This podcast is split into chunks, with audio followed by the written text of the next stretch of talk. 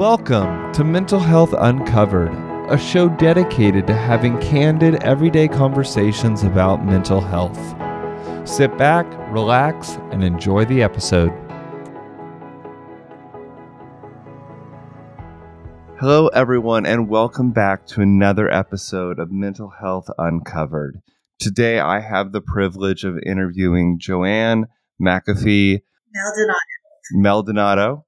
And I tried to go through at the very beginning of this interview and get all of the words correctly. And I'm still not doing well, but I'm going to do the best that I can.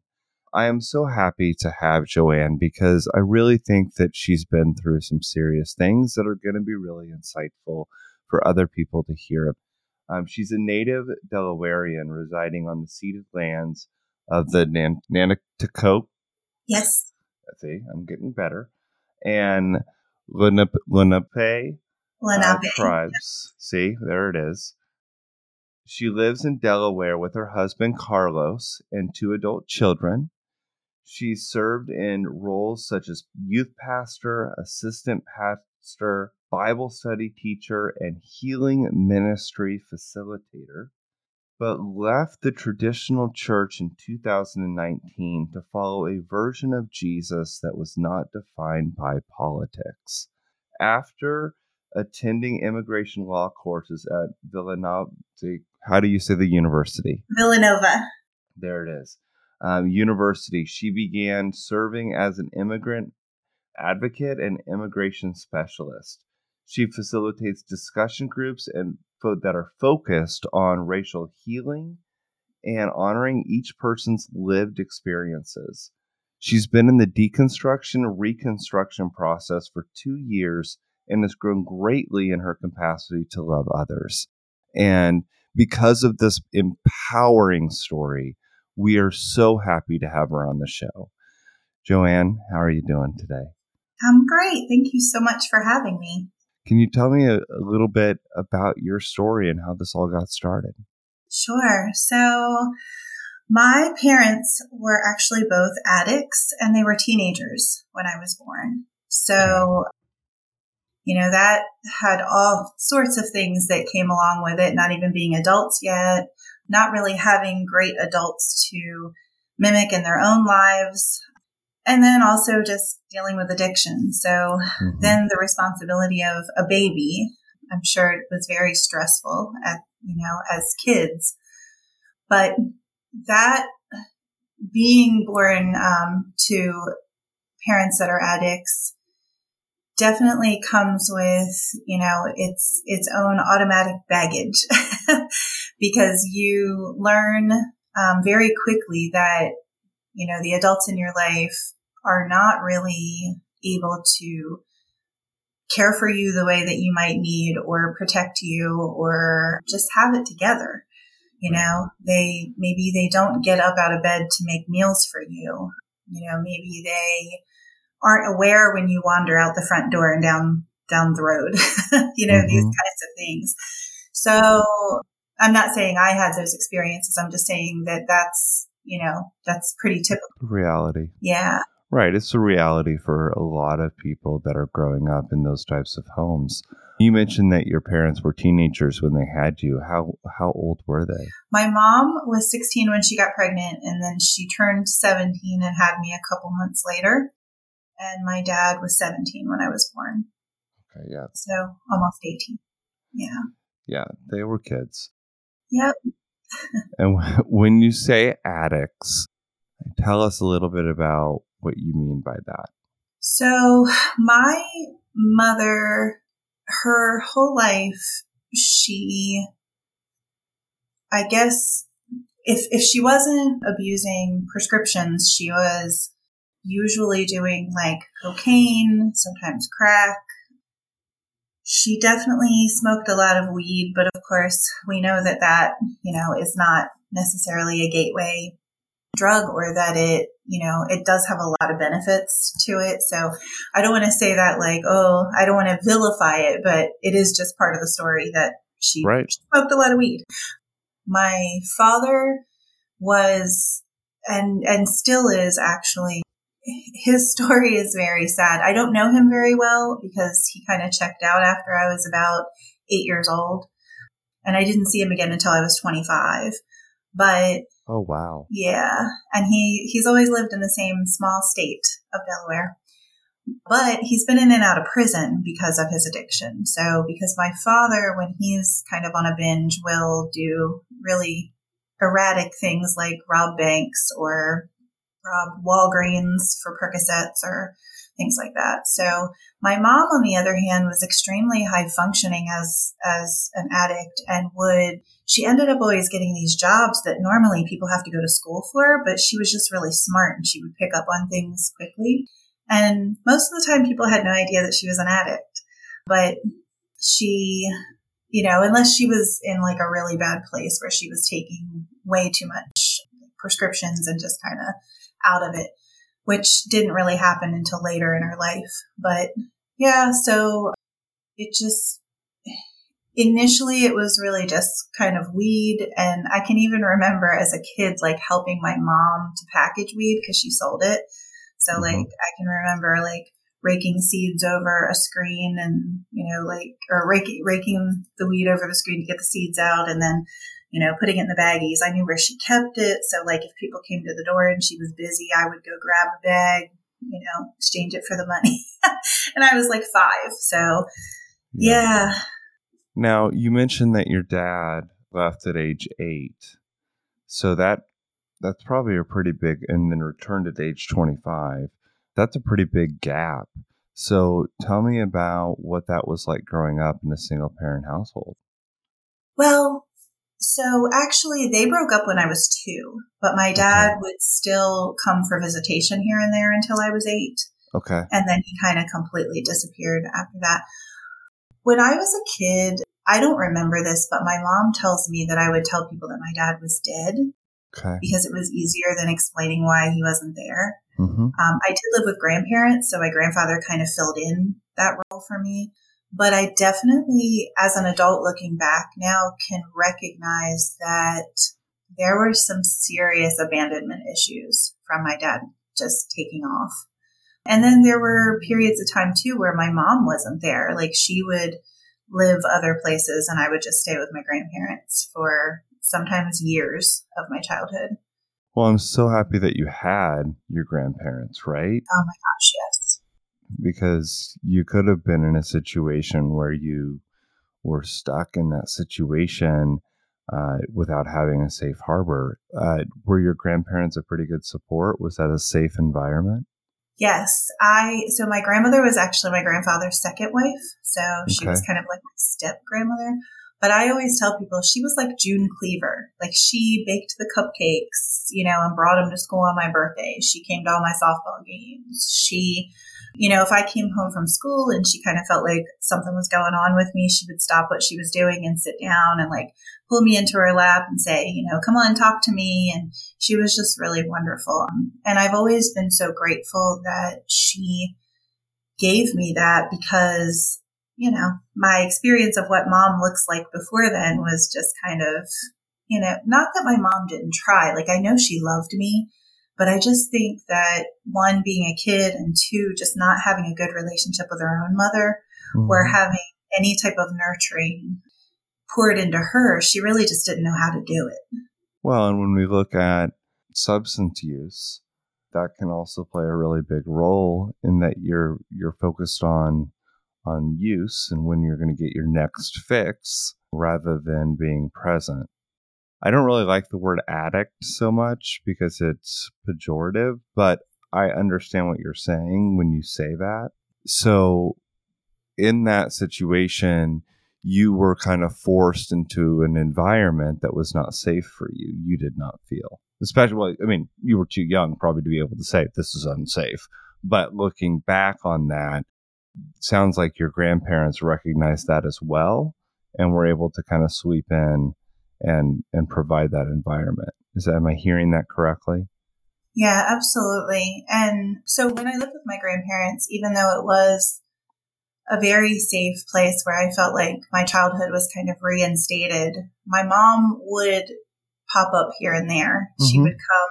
Sometimes she would want to visit. Other times it would be because somebody was kind of dumping her off on the doorstep because she'd overdosed and my grandfather would have to run her to the hospital. hmm From there, she would, you know, this happened probably a handful of times in my childhood, but each time she would come back from the hospital, she would flush everything. She would, you know, feel so great, like, okay, I got a new start. I have an, another chance to, you know, to get myself straightened out. And, and then she'd probably stay three or four days. And of course, my, my grandparents and my great grandmothers who both lived with us were very religious. So my mom would kind of tap into that whole thing while she was there and, you know, go to like prayer meetings with them and things like that. And so she would, she would have this like really high high of like, I'm going to do everything right now. I'm going to, you know, like I'm, I'm going to start over. It's going to be great. And then she would leave and go back into the same environment that she was using in. And then, of course, you know, it wasn't long before she'd be using again. Right. So, It's very, very hard. And for most people that are looking at getting out of that environment and changing, it takes several attempts to really to really make a change. So it's not too surprising, but I, I'm assuming that from your perspective as the kiddo in this environment, that this was extremely disheartening. It was, but at the same time, because I had this, like you said, safe haven of my grandparents' house, Mhm. definitely didn't affect me as as negatively as it could have. And honestly, I mean, as the child, I didn't really understand everything that was happening. You know, I I knew that my mom would get kind of, you know, out there sometimes. I knew that drugs were the reason. I had been exposed to different things but I didn't, you know, I didn't have any understanding of, like you're saying, how difficult it was or, or what a struggle it was on a daily basis. And I also really didn't understand that she, I'm sure, was her her worst critic in all of it. You know, Mhm. um, I just knew that as a kid that I had certain expectations of her, Right. and that she wasn't able to meet them. You wanted your mom, and your mom Exactly. wasn't present.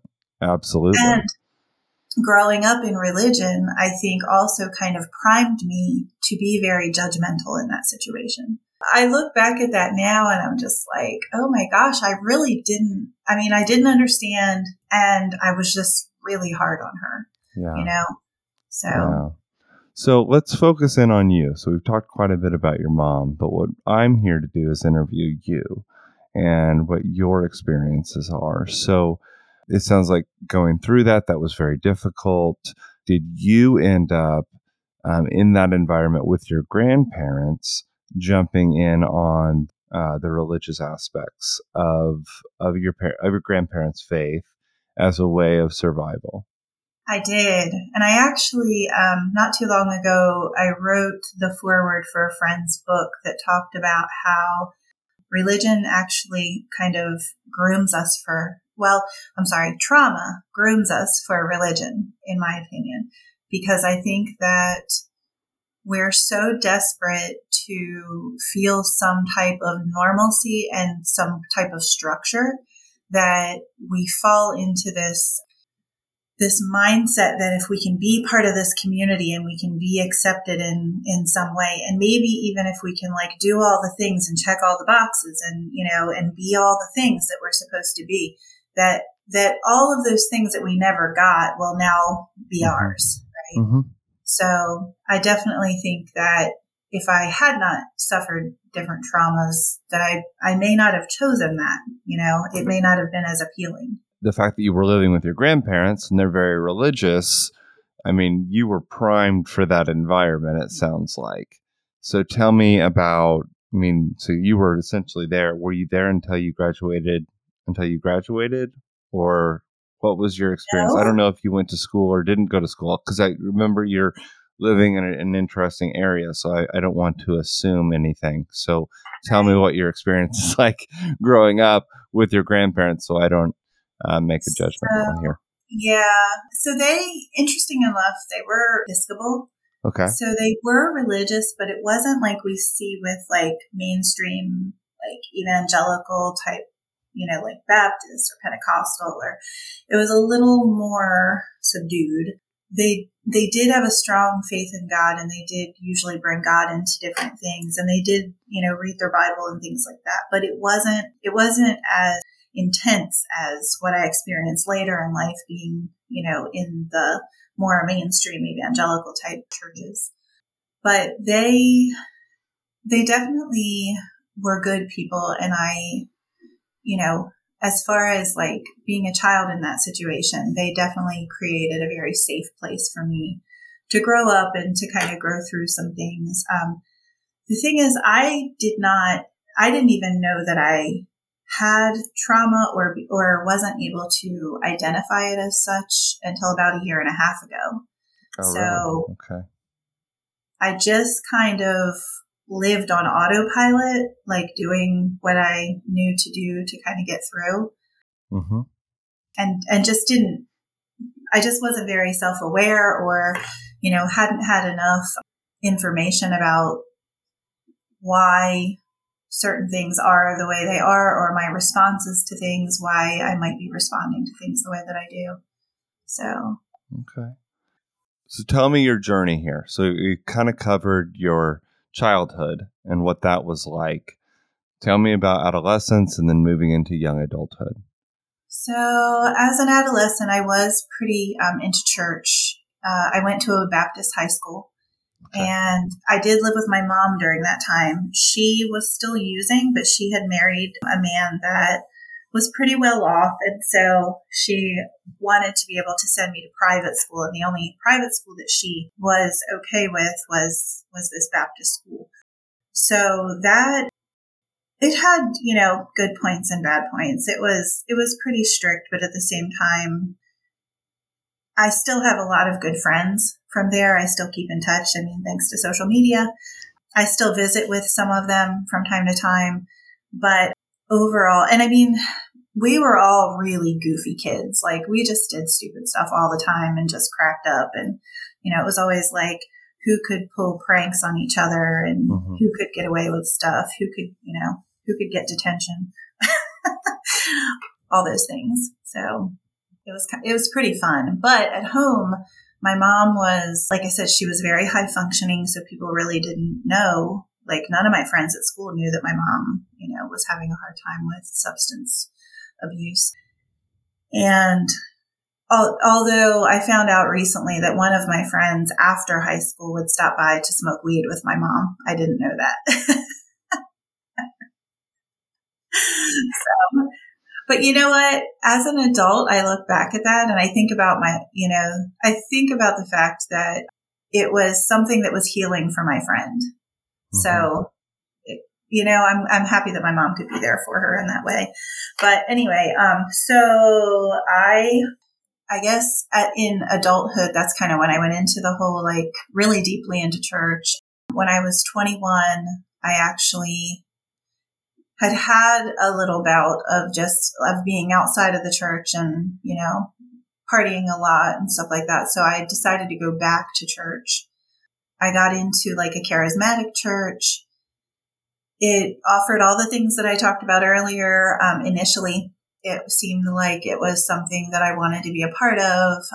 I definitely felt that, you know, it, now I realize it's, it's more of like an energy thing or, or responding to like high resonance, but at the time I thought, you know, you could only get into that like positive mindset and that place of peace if you were like worshiping God, you know?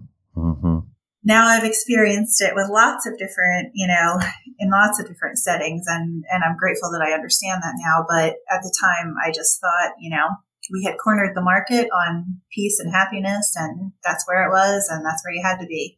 So I stayed in the church for many years. Um, I got married the first time when I was 27, and I married a classic narcissist. it was, I, I, was married to him for 12 years. Um, we had two kids together. It was pretty horrific. Looking back now, I can see where, where my the things that I grew up with and the wounds that I still had and the ways that I processed things kind of set me up to you know, to attract a person that would thrive mm-hmm. with me as mm-hmm. a narcissist. So I look at that now and I think, okay, you know, not that I, I didn't know any better, but I do recognize that like had I had more healing or had I, you know, invested more in myself or even gone to counseling back then, maybe maybe I would have had a little more understanding of myself and then not gotten into that situation. But either way, it is what it is now. And my kids are, you know, the result of that. And I'm grateful that I have them. But I think the thing, the, the common thread throughout my life, whether it be with my mom, whether it be with the church or with my ex-husband, is that I have always been taught that I need to be grateful for everything. Mm. And I think that that taught me to some extent to really bypass the things that were going on, to not call them, you know, exactly what they were, to not say abuse when it was abuse. Right. And that's unfortunate, you know, because right. I really, I really endured a lot of stuff over the years because I was taught, you know, I needed to look for what I could be grateful for and also that I needed to have grace for other people and cover, you know, cover them when they're struggling because that's what we do. And now looking back, I'm just like, sometimes when I think about the things that I've been through, I'm like pissed, you know, and I'm like, mm-hmm. I wish I could go back into that moment and tell them what I really think, you know? Right. Well, and it's interesting because it's like all quote unquote in good intention.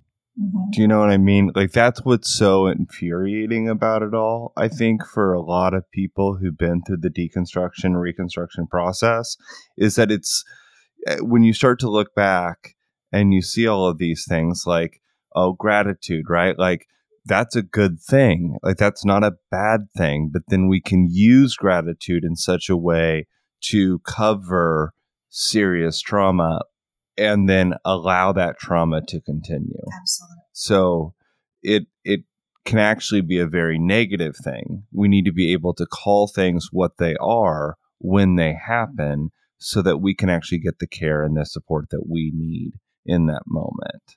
So yeah, I can I can identify with that myself.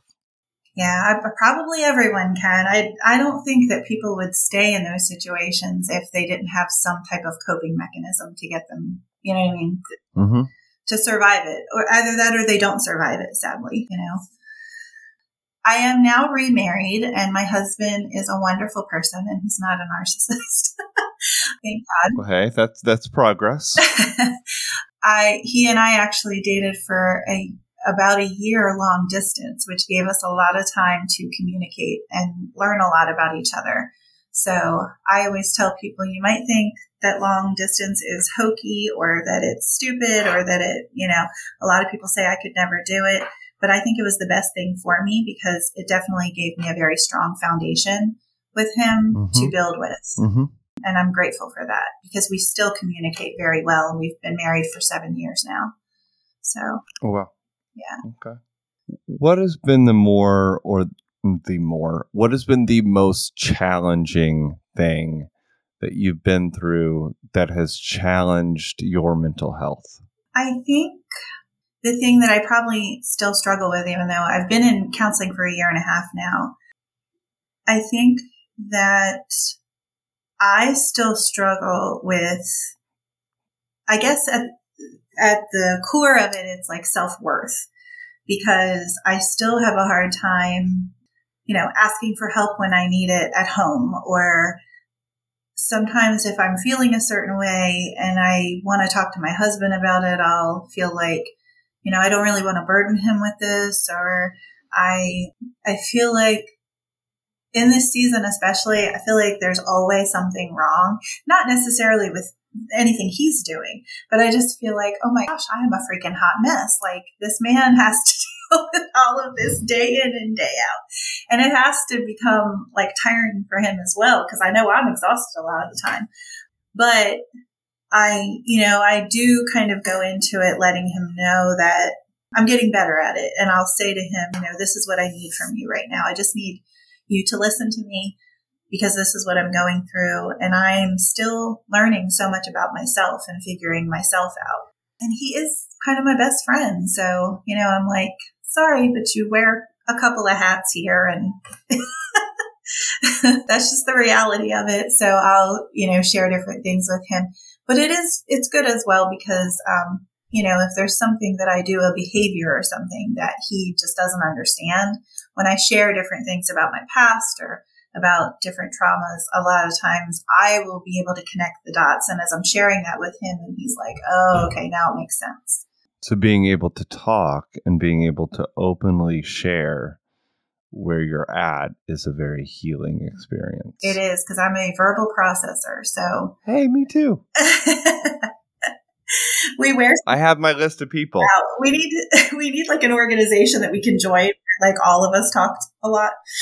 Because I have to talk like every day. Like I have people that are on my list that I need to. If they don't answer, I go to the next one. I hate to say that, but it's true. I have a list of people that I have to call because I'm a verbal processor. I have to process through things. Absolutely. 100%. And so looking at this, looking at your story, looking at what you've been through, what have you found has been the most beneficial thing to help you overcome? I think that therapy was definitely very important because it helped me to identify, like, sometimes when people get a diagnosis, mm-hmm. they make it their whole identity. It's like, okay, I am, you know, I am CPTSD. And and I think that they're, that that's okay if that's where they are and that's what they need to do at the time.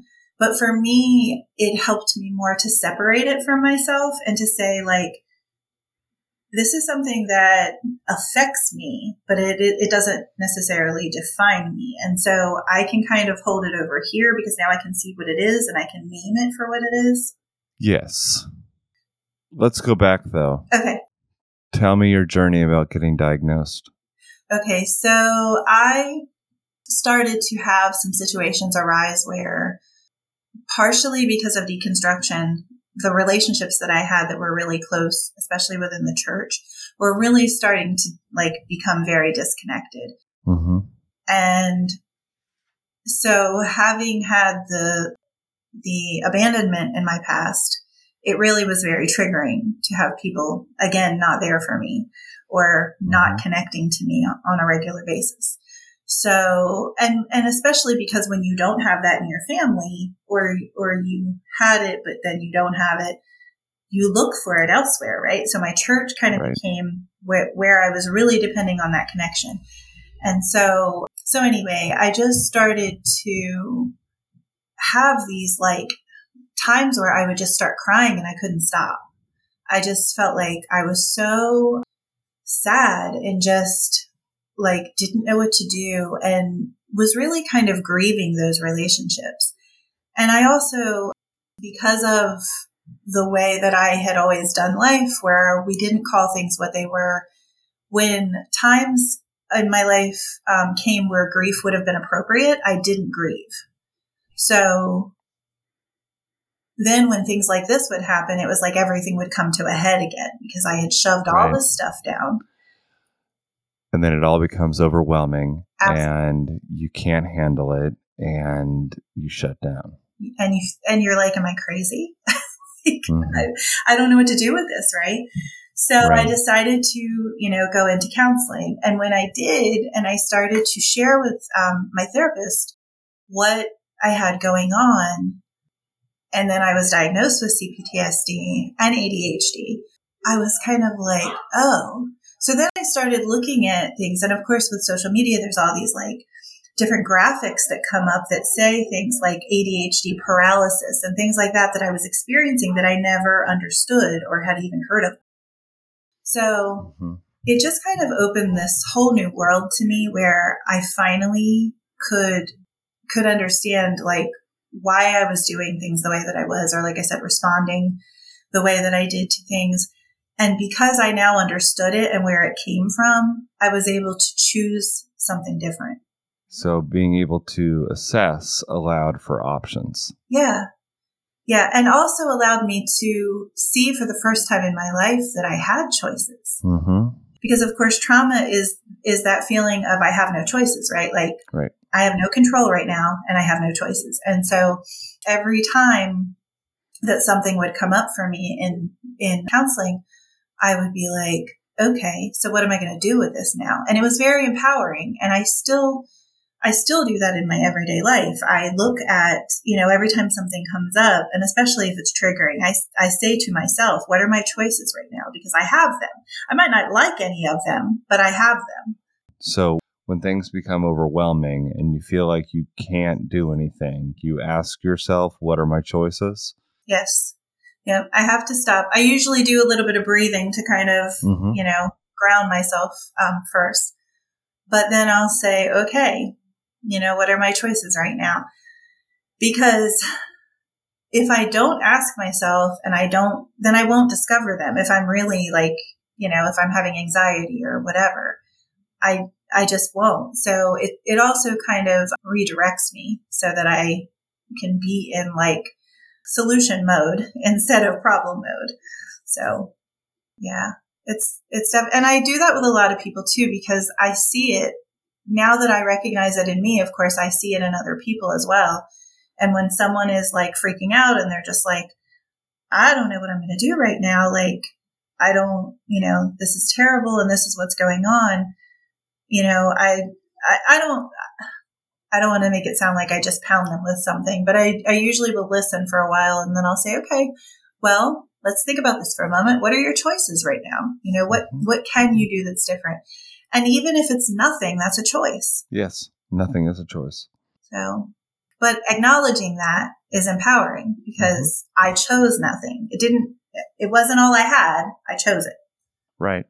Allowing that autonomy, giving yourself the ability to make the choice and giving that power back to you. Because the one mm-hmm. thing that trauma will do is it will strip you of control and it makes you feel like you have no, you have no control over your life and what's happening. And part of regaining your ability to control your life is being able to understand that I have some of that back, even if it is small things. Yes. Like, what am I going to eat for breakfast this morning? Just even throwing those things in and breaking that down can give you a sense of control and stability that you might not otherwise have. Absolutely. Yeah. And I love the word autonomy because that's something that I didn't feel like I ever had within mm-hmm. the church. Mm-hmm. And I definitely didn't feel like I had it concerning God. And so now I love to tell people God created me as an autonomous, intelligent being. That's how we're made. Mm-hmm. You know, and and of course I get a lot of pushback for that, but I'm just like, no, like the, he doesn't make you do anything. You are allowed to choose. He created you to be able to make choices. So, yeah, that's been really freeing. is there anything in addition that I've not touched on that you think is really, really important? Um, I just want to say that for anybody who is um, who is struggling with, you know, whatever's going on with them, it's, it is really important to understand what it is, you know, to be able to name it, not because it has to be, you know, who you are, but because we can't advocate for ourselves if we don't know what, what it is that we need, right? And we can't know what we need if we don't know what it is that we're dealing with. There's a quote that I used to hold on to in my own life that states you cannot change or heal what you do not acknowledge. Mm-hmm. And so that's part of that naming is that we have to be able to acknowledge it in order to change or heal it. Yes, absolutely. And living in a world where we just push it away and we drown it or we pretend it's not there, we're just living in a world of avoidance until it becomes a bigger issue. Right.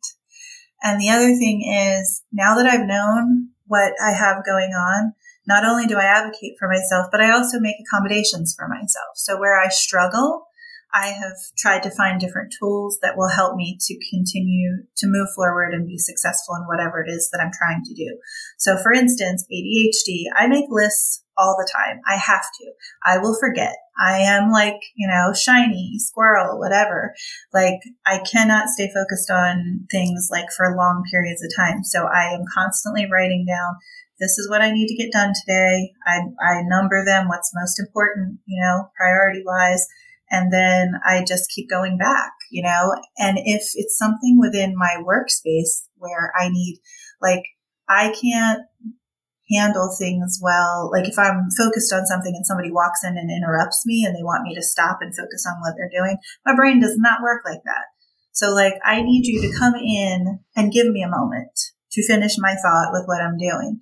But if I don't say that, people don't know. And so then it's triggering, right? Because now I have mm-hmm. stress mm-hmm. of this thought that I know I'm about to lose and then this trail that this person's about to take me on. So yeah, we have to, like I said, if we can't identify it, we can't like advocate for ourselves. We can't set good boundaries with other people and we can't care for ourselves well in the environments that we're in so that we you know, can be happy where we are. Like in my job right now, because I'm able to do that, because I have been able to say things and because I do kind of push back if so- something doesn't feel right to me now. I never would have done that before. You know, I never would have stuck up for myself because I didn't think that I was worth that. And I didn't think that it was, it just wasn't anything in my toolbox, you know? Mm-hmm. But mm-hmm. now that I've been, like I said, in therapy for like a year and a half and I have done a lot of work and a lot of healing, I'm just really grateful that my life looks very different than it did a year and a half ago. In hearing that, it sounds like therapy has been, I mean, you've kind of already shared this, but I want to, I want to talk about it too. I, it sounds like therapy has been something that's been a very healing uh, experience for you, and it's actually resulted in changed behavior, changed a changed life. Yes but that didn't happen overnight. It took work, I would assume, but therapy was the way, was the venue that got you there. Yeah, it was, and I think that it's it's good to understand that there are thousands or millions of therapists available to us, and mm-hmm. that it's okay if you don't mesh well with the first person or the second person or the third person you meet with, but that it is important enough to keep going until you find a person that you do mesh well with. For me, I need someone who, who is definitely like sensitive to the fact that I've been through trauma, who doesn't push me.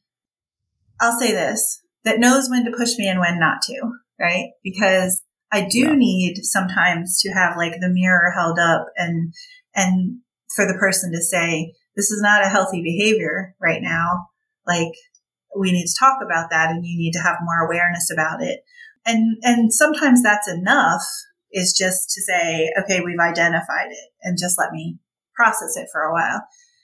But then there are times when because I've like maybe I've been triggered about somebody like trying to force me to do something recently and that just sets me off. And then I go into a therapy session. And if my therapist is then like pushing about something, like that's not a good time to push, right?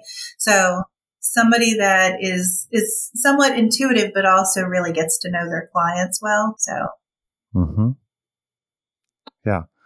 Well, I think that therapy can be a very powerful experience, but it's all about finding the right therapist and finding the right treatment modality for you. Yes. And so, for those who are um, interested in therapy and or who have gone to a therapist and had a negative experience, um, my first encouragement to you is don't give up. Keep keep searching, keep looking, because it really can be a powerful experience. And you're worth it. You are. and so is Joanne. and I'm so happy that you joined this podcast today. Um, do you have any questions? Is there anything that you'd like to, to really talk about before we wrap things up? I don't know. I just, the, the only other thing I can say is that when you get into a place where you're honoring yourself more, mm-hmm. you'll start to follow your dreams a little more as well because you won't have, you know, all of the fears and the hangups that you used to have or that used to stand in the way or the, you know, negativity in your own mind telling you that you can't do it or all the reasons you can't do it. So that's why I ended up, you know, going to school for immigration law because it was something that I was really passionate about. Um, I had been advocating for a while. And I mean, I'm old, so like going to school was a big deal for me. And I actually forgot about immigration law. So tell us really quickly what you're oh, doing. Okay, so let's promote. Let's promote you. I so I am an immigration specialist. I work for a nonprofit, and I basically do family-based immigration cases now, which is where people come and they, you know, they need applications filled out for different things like green card or work authorization or whatever. I don't actually work asylum cases yet, but I'm working towards that. That's kind of my goal.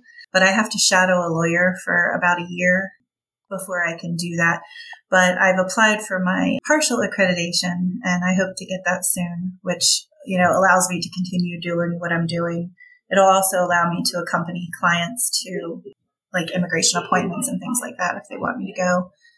Oh, wow. Yeah. So, um, but the reason I got into it was because I went to the border in 2019, was able to okay. experience hearing the stories of people that were migrating and why. And, you know, we got to talk mm-hmm. to Border Patrol. We got to just kind of really get lots of different perspectives about what was going on. And I just wanted to do something. You know, I just, I was like, I need to do something helpful in this situation. So what's, what's available? You know, like, yeah. How can I make an impact?